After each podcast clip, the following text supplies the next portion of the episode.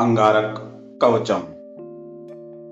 ॐ अस्य श्री अङ्गारककवचस्य कश्यपृषिः अनुष्ठुप्छन्दः अङ्गारको देवता भौमप्रीत्यर्थे जपे विनियोगः। ध्यानम् रक्ताम्बरो रक्तवपुः किरीटी चतुर्भुजो मेषगमो गदाभृत्। तरासुतशक्तिधरश्च शूली सदा मम स्याद् वरद प्रशान्तः। अङ्गारकवच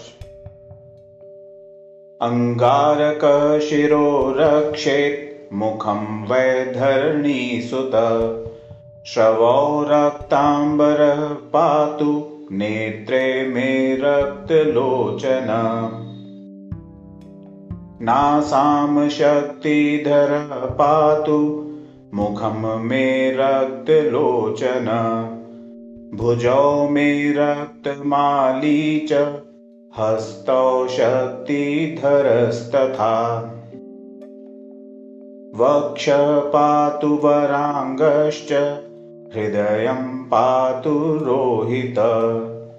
कटिं मे ग्रहराजश्च मुखं चैव धरासुत।